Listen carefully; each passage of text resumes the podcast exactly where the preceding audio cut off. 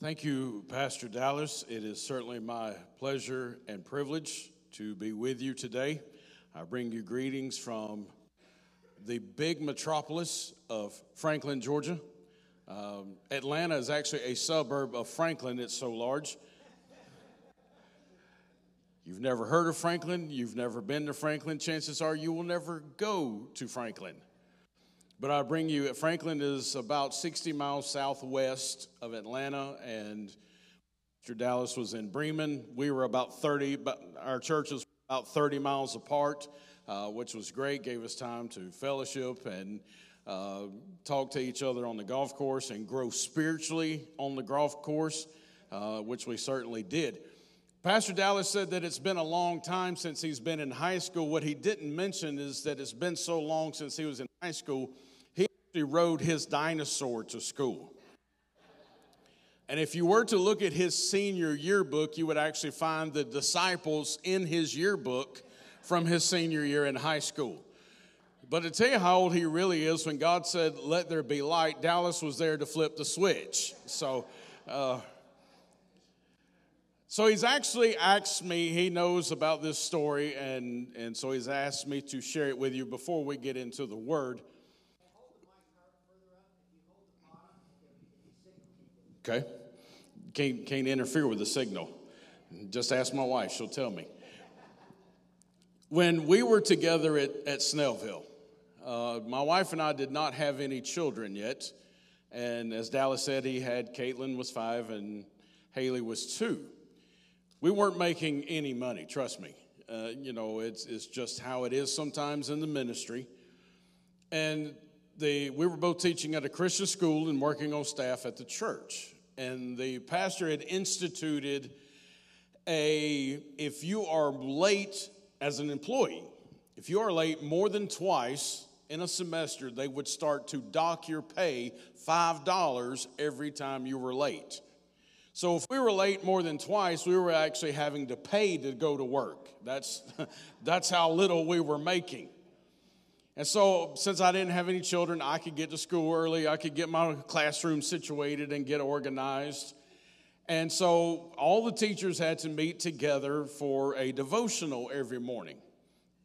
So, I would come out of my classroom, I'm organized, ready to go for the day. And I would see Dallas and Holly lived in a church provided home that was next to the church property and was probably about 250 yards from their house to the gymnasium where we met every morning never failed every morning.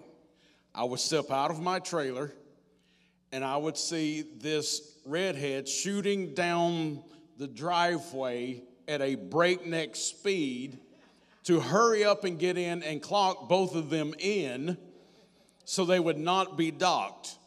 In the middle, here comes Dallas with his cup of coffee.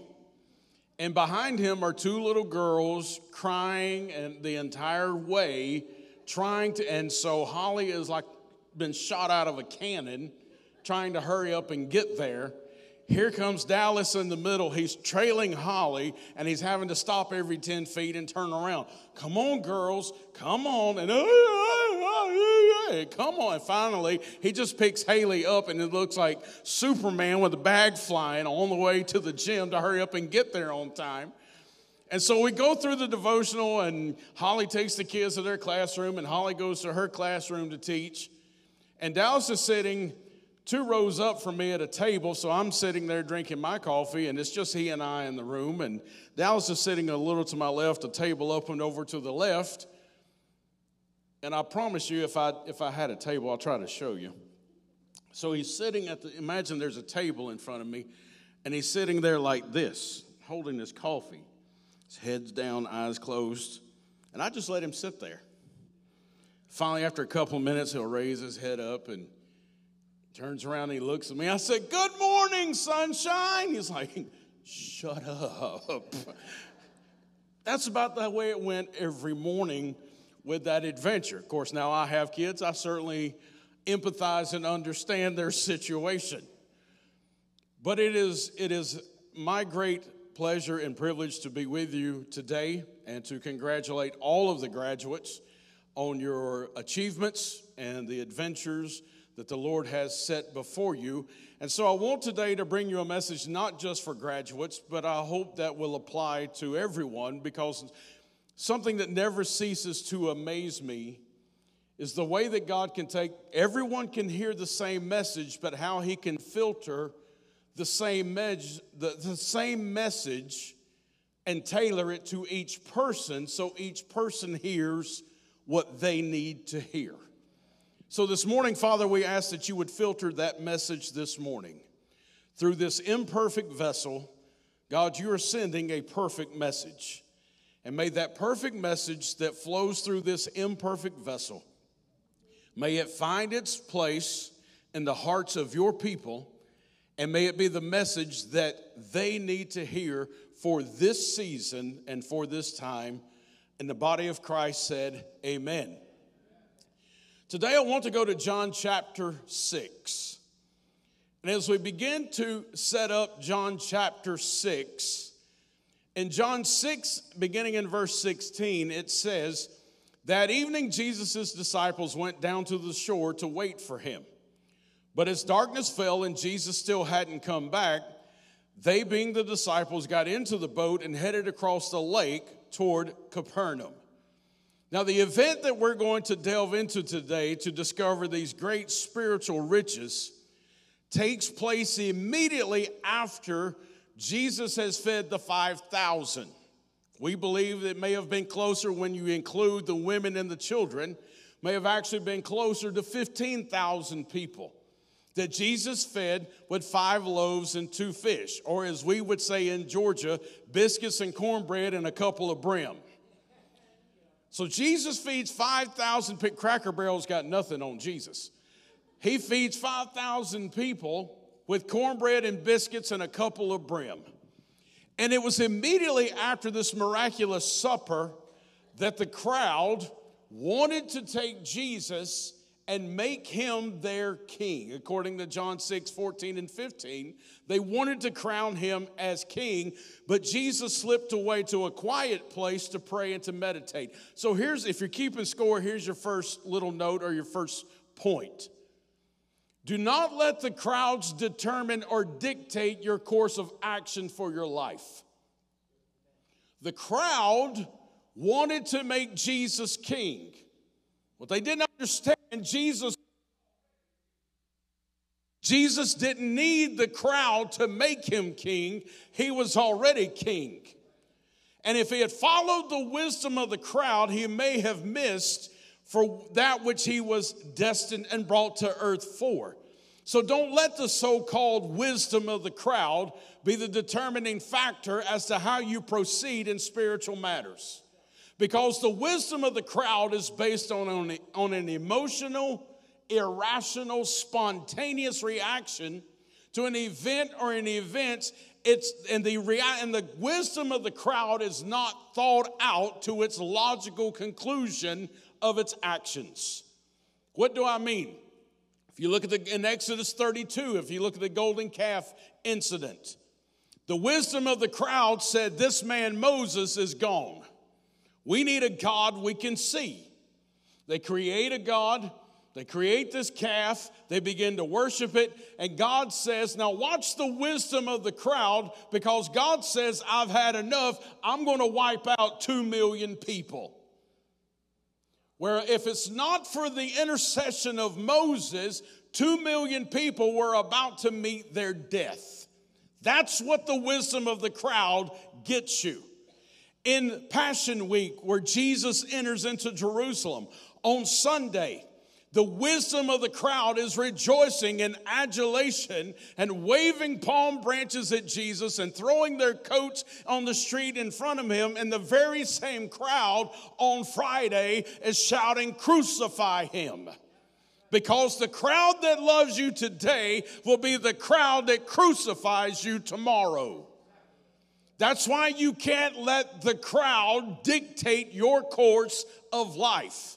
You have those on the very first, at the very first football game of the college football season who say at the kickoff, oh, this is Florida State's year. And then the wisdom of the crowd at halftime says, well, maybe next year.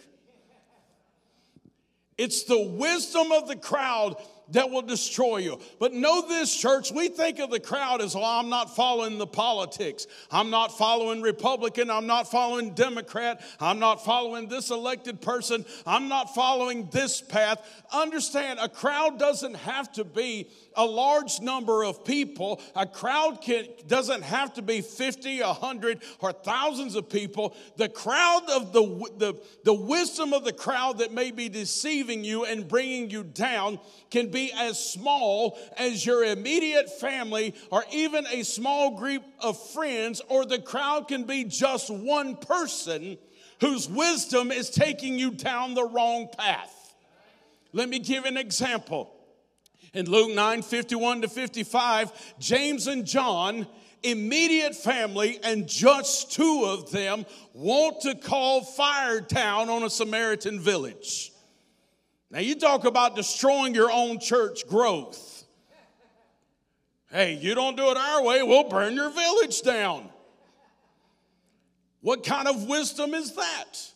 So it doesn't have to be a major, a large group of people. You see, if my wife and my wife's name is Christy, and Christy and I had followed the wisdom of the crowd, we would have never met at Lee University because she may have never gone because her fam- her mother especially didn't want her to leave Savannah, Georgia to go to Lee. If she had followed the wisdom of the crowd, she would have never made it to Lee. We would have never met. We would have never married, and we wouldn't be pastoring in Franklin to, today. So I say to you, first of all, to graduates and to everyone, don't let the wisdom of the crowd be your guiding principle. And a crowd doesn't have to be a hundred or thousands, it can be as few as one or two that are calling the shots.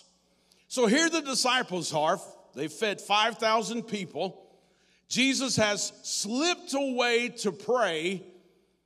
And as disciples like to do, they start to get antsy. They, they can't hang it. They, they're probably the first designated case of ADD. They have very little focus whatsoever.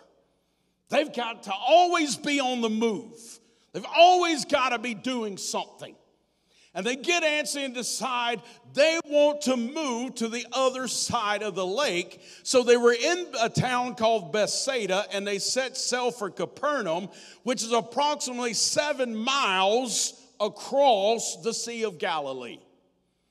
Now, the Sea of Galilee, the surface of the lake is actually about 700 feet below sea level and it's 13 miles long and it's 8 miles wide at its longest and widest locations.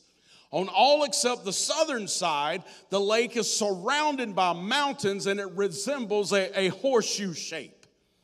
So you've got a sea that is below sea level, surrounded by mountains except for a little area and those mountains would bring down this cold air that would be trapped over the surface of that warm lake and would often cause sudden, unexpected, powerful storms to form. And it's in one of these unexpected storms that the, that the disciples find themselves here in John 6 and 18. And John 6 and 18 says, Soon a gale swept down upon them, and the sea grew very rough. Now, the Greek root word there for gale is the word megas, M E G A S, meaning a big, exceedingly great storm. This wasn't a little thunderstorm. This wasn't a gentle rain. This was a I'm going to take you out type situation. Unexpected, out of nowhere. Now, a large number of these disciples were fishermen by trade, and they were aware because they were familiar with the Sea of Galilee. They were familiar with that sea, and they knew that unexpected storms could come up at any moment. But know this, church, they set sail anyway. They knew a storm could come up at any moment, not just any storm, but a bad storm, but they set sail anyway. And for our graduates, there are many facets of life that require age and experience to successfully navigate its paths. Learning to live within a budget takes experience. Some people never learn. Just ask my wife. Honey, you can spend $200 at the grocery store. Why did you spend 250? Well, it was on sale. You still went over budget, but it was on sale. Learning how to live in a house with other people, that only comes from experience. You learn, you learn experience through employment, like being on time, doing your job, learning how to conduct a trade well. All of those things come from experience. But there is one facet of life that's learned rather quickly by everyone. And that is that in life, sudden, strong, unexpected storms may rain down on our journey at any time in any location. And I don't just mean physical storms. About a year ago, uh, within a mile, mile and a half of my home, a tornado actually came through our county. Was the, the path of the, the tornado was about 80 miles. It came within a couple, a mile and mile and a half of my house as an EF2 and went to the next town as an EF4. So, yes, some of those unexpected storms are physical. But there are also some unexpected storms that come along, like losing a parent or a grandparent or a spouse or a child, or you become a caretaker at a younger age. Maybe your storm is you're not the popular cool kid in school and you can't afford the cool clothes and the shoes and you're always picked last to be on the kickball team or the dodgeball team or people don't invite you to prom or they don't invite you to these parties. Or maybe you have to relocate or move to a new town or a city or a state after you've become established and about the time you're ready to, to move into the next phase of life, all of a sudden a storm storm blows up and uproots you and moves you to another location. Or maybe your storm is a, a major medical condition is discovered. Church, here's what I want you to know this morning. They set sail anyway knowing the risks were out there, they set still anyway. And many people learn to shut down and not venture out of life because these unexpected storms, eh, because of unexpected storms, they become physical, they become mentally, and they become spiritually stunted in their growth because they're scared that a storm might show up. You see, the Bible addresses the fear of the unknown. Proverbs 26 and 13. The lazy person claims there's a lion on the road. Yes, I'm sure there's a lion out there. In other words, I'm not going outside because I think there's a lion out there. Now, if it's the cowardly lion from the Wizard of Oz, you're in business. But these people won't even leave the house because they think there's a lion out there.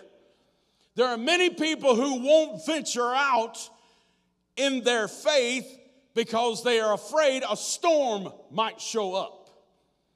You see, Ecclesiastes 11 and 4 says, Farmers who wait for perfect weather never plant. If they watch every cloud, they never harvest. Why do they never harvest? Because they never plant. You see, the disciples knew there was a chance for storms, but they set sail for a new destination anyway. And today I say to you as graduates, but I also say to you as Christians, get in your boat of life and set sail anyway. A storm's to happen if you're sitting on the shore instead of just sitting there wishing you could get somewhere new, wishing you could advance in the kingdom of God, wishing you could get a new job, wishing you could meet the husband or wife of your dreams, wishing and hoping that somebody would come along and do something different. No, God's waiting on you to get yourself in a boat to get to another place, but you're too scared because you're afraid a storm's going to come up. Let me go ahead and settle this in your in your mind right now. There is a storm coming. You're not going to know when. You're not going to know how. You're not going to know its strength. You're not going to know its power.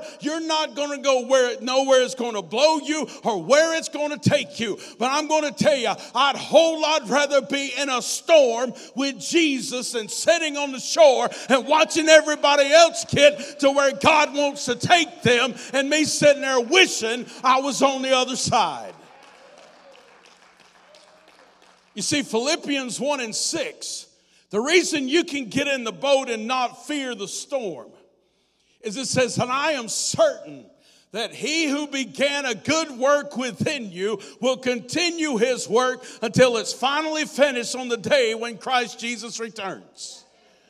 If he calls you into the boat, he, he's your GPS and can get you there. You don't need Google Maps. You don't need MapQuest. You don't need Waze. You just get in the boat and start rowing. Well, I don't know where I'm going. It's all right. Jesus does. Well, there might be a storm. It's okay. I promise you there will be a storm. But I also promise you, Jesus knows that storm before it ever came up, and He's going to get you through it to where you need to be. So you might as well sail anyway because the storm's coming anyway. So you might as well try to get somewhere else because you know what? You might just sail right through the storm.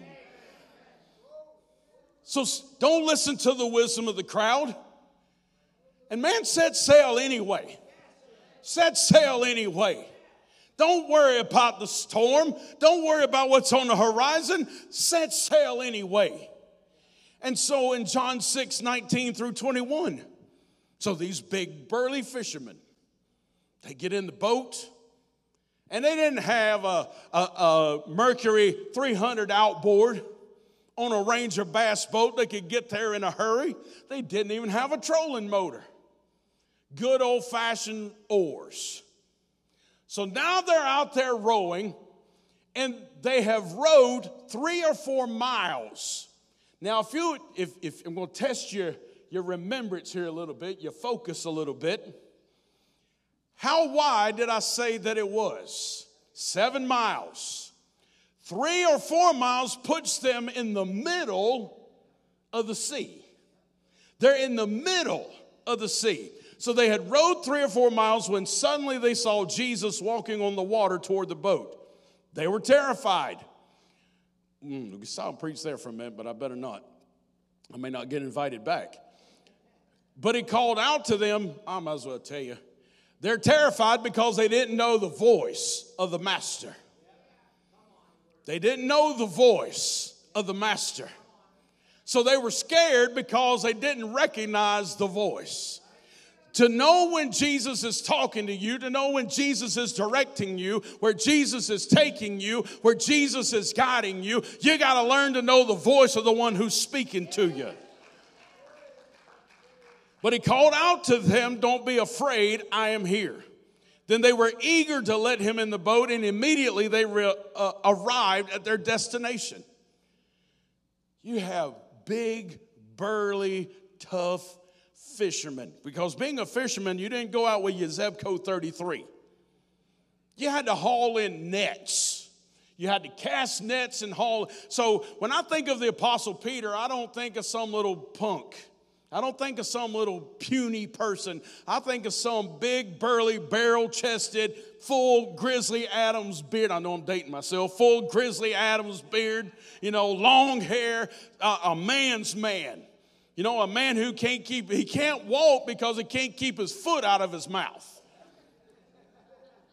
But you just think of these big, burly fishermen, and they're out there rowing, and they're pulling hard and anchoring hard and they're going as fast and hard as they can, and now all of a sudden a storm comes up. And now these big, burly, tough fishermen are all crying like little girls because they see somebody walking on the water coming towards them. Because they, and the reason they were scared is they think they see a ghost. Now, we laugh and say, well, it wasn't a ghost. Well, you have to go back 2,000 years ago being superstitious was a normal part of life. They didn't understand where thunder and lightning came from.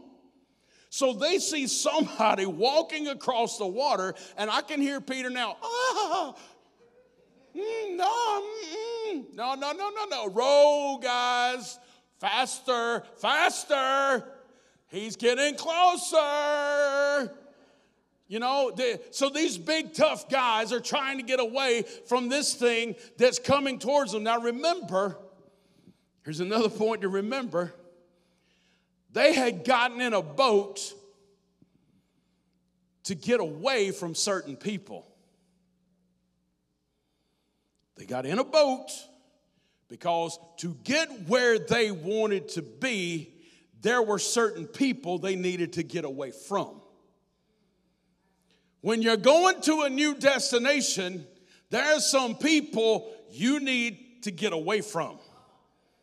There's some people you need to get in the boat and leave them sitting on the shore. No, no, no, no. I'm going somewhere. You stay here. Can I come with you? No.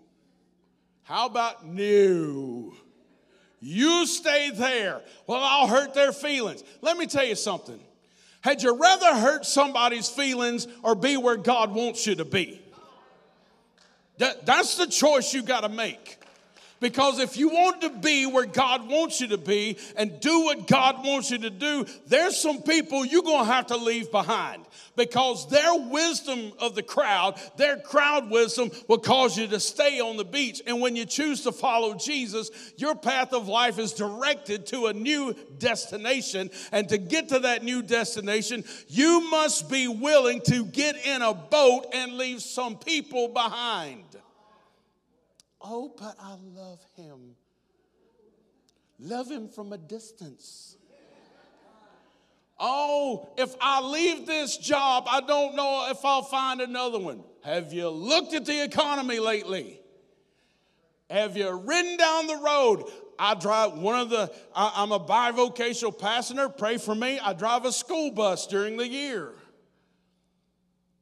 We need school bus drivers. Trust me. When you step out to get to a new destination, you may have to leave those people behind in that employment. There's some, oh, I'm gonna get, I'm gonna get ugly for a minute, and I don't mean just looks either, but I'm gonna be ugly for a minute. There might be some family you need to leave sitting on the shore. There's some family you may not need to take with you. You see, when the disciples saw this human figure walking across the water, they became terrified. The Greek root word for terrified is the word Phoebe, meaning alarmed or exceedingly fearful. It's phobia, is our modern word. They had a phobia of ghosts. You see, they were terrified because they thought it was someone who had the power to conjure up this storm. They thought this ghost walking on the water is the one that brought up the storm to take them out. They thought this storm was there to destroy them. And when you're rowing to a new destination during a sudden, unexpected storm, it may appear that Satan's brewed up a storm and Satan's getting ready to get in your vessel.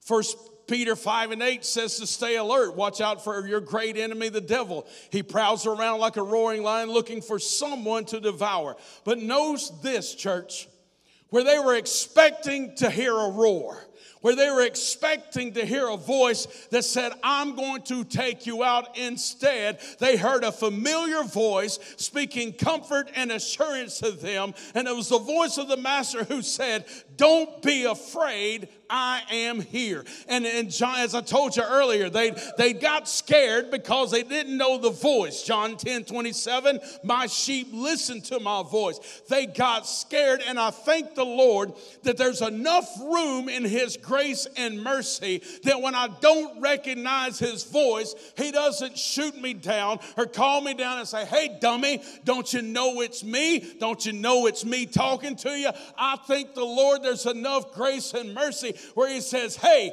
be of comfort. It's me. I'm here. I'm not here to destroy you, but I'm here to take you where I want you to be. And so when Jesus knew that it, when the disciples knew it was Jesus, they gladly welcomed him into the boat. So to get where you're going, you need to let Jesus get in the boat with you. And some of you, the reason you're stuck, and I know I may not be able to come back, but you're stuck because you left Jesus walking on the water and you're still trying trying to get somewhere.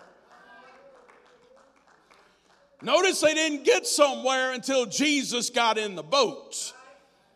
And when Jesus got in the boat, it says they immediately got to their destination. So, what had happened if they left Jesus walking on the water? They'd still be there. I can see it now and all the promos to go see the Holy Land. Come watch the disciples still rowing 2,000 years later. Jesus is still standing there going, I'm waiting. I'm waiting. And they still rowing. And Jesus is still waiting. You see, the disciples were headed just as our graduates. The disciples were headed to a new destination. They were trying to get away from the, from the old crowd. They encountered a storm and they thought the enemy was about to wipe them out, only to discover that Jesus was there to assist them with the remainder of the trip. You see, they embarked on a seven mile journey, and at the midway point, in the middle of the storm, is when Jesus appeared on the scene. Graduates, to everybody else, there are going to be some times when you find yourself in the middle of the sea. You can't see land ahead of you, you can't see land behind you. You don't see anything but waves and storms beating down your boat. So you find yourself in the middle of the sea, in the middle of the storm, wondering what in the world is going on. And in your middle, middle is what I like to call it, is when Jesus shows up. In the middle of the worst storm you've ever been in, in the middle of the sea where you, you, you can't see where you've been and you can't see where you're going. They tell tell you part of being seasick is you can't see where you've been and you can't see where you're going. So when you're in the middle, you're in the middle of the sea. I can't see where I've been. I can't see where I'm going. I don't know what's going to happen. That's when Jesus shows up. So, church, I came by to tell you this today. You see, they were not where they had been but they were not yet, they had not yet arrived where they're going. I came to tell somebody today your marriage is not where it has been, but it's not yet where it can go. Your employment is not where it has been, but your employment through God is not yet where it can go. Your family is not where it has been, but through God, your family is not yet where it can go. Your ministry is not where it has has been, but through Jesus, it's not yet where it can go. And to all of you, I say your relationship with God is not what it has been, but your relationship with God is not yet where it can go. You're not where you've been, but you're not yet where you can go. And when you find yourself in the middle, middle, that's when you cry out and say, Jesus, I need you to step out and walk to my boat and get in this boat with me and get me where I'm supposed to be going. And as soon as Jesus got in, they were where they're supposed to be. And one day, church, Jesus is going to show up, and immediately we're going to be where we're supposed to be. You see, 1 Thessalonians 4 16 and 17 says, For the Lord himself will come down from heaven with a commanding shout, with the voice of the archangel, and with the trumpet call of God. First, the Christians who have died will rise from their graves. Then, together with them, we who are still alive and remain on the earth will be caught up in the clouds to meet the Lord in the air. Then we will be with the Lord forever. Church, we may feel like right now on this earth that we are in a middle, middle middle. We can't see where we have been. We can't see where we're going in this country. But I know this when Jesus shows up on the scene, we're going to be where we're supposed to be immediately because in the twinkling of an eye, when the trumpet sounds, we shall be changed and we will be where we're supposed to be going all along. If I can have just a, just a little bit of music. I was, as I was, was studying and meditating and, and reviewing just a little bit, God, God laid this on me. Some of you are stuck in the middle, middle because you're kicking the wrong people out of the boat and you're keeping the wrong people in your boat. You're kicking the wrong people out and you're keeping the wrong people in. What do you mean, keeping the wrong people in? I'm talking about the people who are sitting in your boat and they're not helping you row. They're called spectators. They're called observers. They're called bums. They're called freeloaders. I call them as a pastor, and I know it sounds terrible, I'm not going to ask Dallas to agree with me because I don't want y'all to be mad at him. You be mad at me. I'm leaving tomorrow. That guy won't ever invite him back again. Oh. I call them drainers. As a pastor, I've learned I call them drainers. The reason I say there are drainers, they are people who all they do is take from you. They don't give any, they add zero benefit to your life. All they do is drain your life away. They give nothing. They and I'm not talking about, oh well, you know, Jesus said we're supposed to help the poor and the needy. I'm not talking about that. I'm talking about people, they know what they're doing. They know they're draining your life away. They're draining your resources away. They're draining your destiny away. Why? Because they're in the boat creating drag and resistance and weight, and now you're having to work twice, three times as hard to try to get where God wants you, but it's not going like it should because you're carrying dead weights.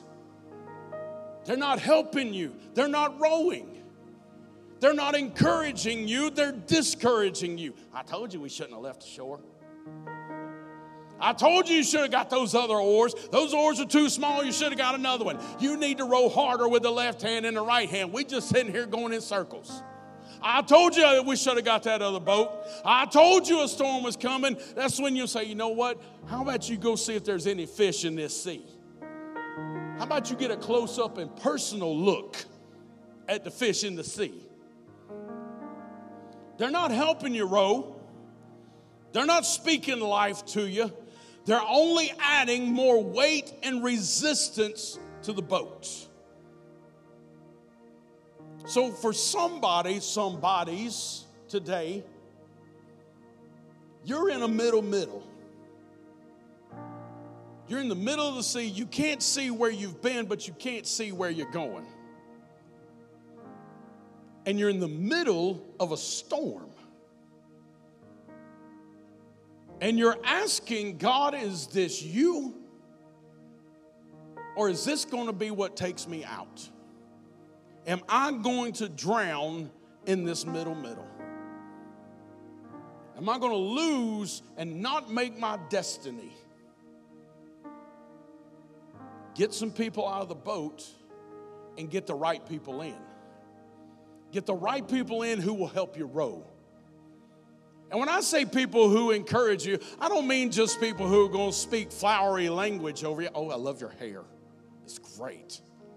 I love your outfit. Oh, you're awesome. Oh, you're this or you're I don't just mean that. Now that's great too. But I mean people who also say, now look, you had a long enough break, it's time to start rowing again. And they don't just tell you to start rowing again, they grab an oar and say, let me help you. You got somewhere to go. Let me help you get there. So, this morning, as, as we begin to, to bring this to a close, you've got somewhere to go. You know you do. You know the call. You may not have seen the destination, but you know it's over there somewhere. You're, you you've been hung up in this middle, middle. And you're starting to doubt. The discouragement is starting to overwhelm you. You're beginning to feel like your destiny was simply a dream. And you're about ready to pull the oars in and just let the storm take you where it's going to take you.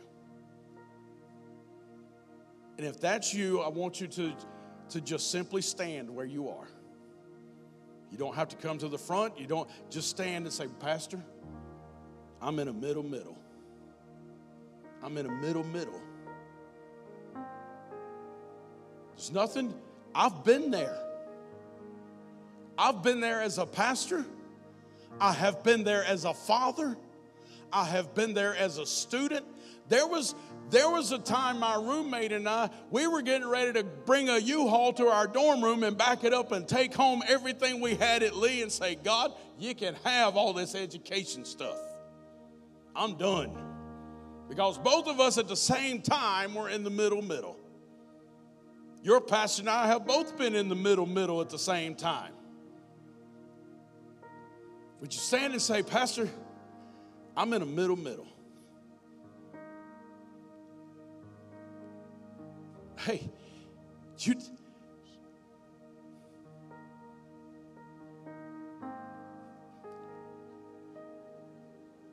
You didn't get there because you sinned. You didn't get there because you took a wrong turn. You didn't get in the middle, middle because God said, Nah, I'm going to let you learn. I'm going to leave you out there and let you learn. You got there because you stepped out in faith, believing God's calling you to get somewhere. And you're not going to get somewhere in the kingdom of God without some resistance. So the enemy's been tearing you up trying to convince you you're in a middle middle because of something you did or you did not do. And I'm here to tell you, he's a liar and the father of all lies. You're in a middle middle because God's trying to get you somewhere. And Jesus today in this sanctuary wants to step into your middle middle. And he wants to ride in your boat with you.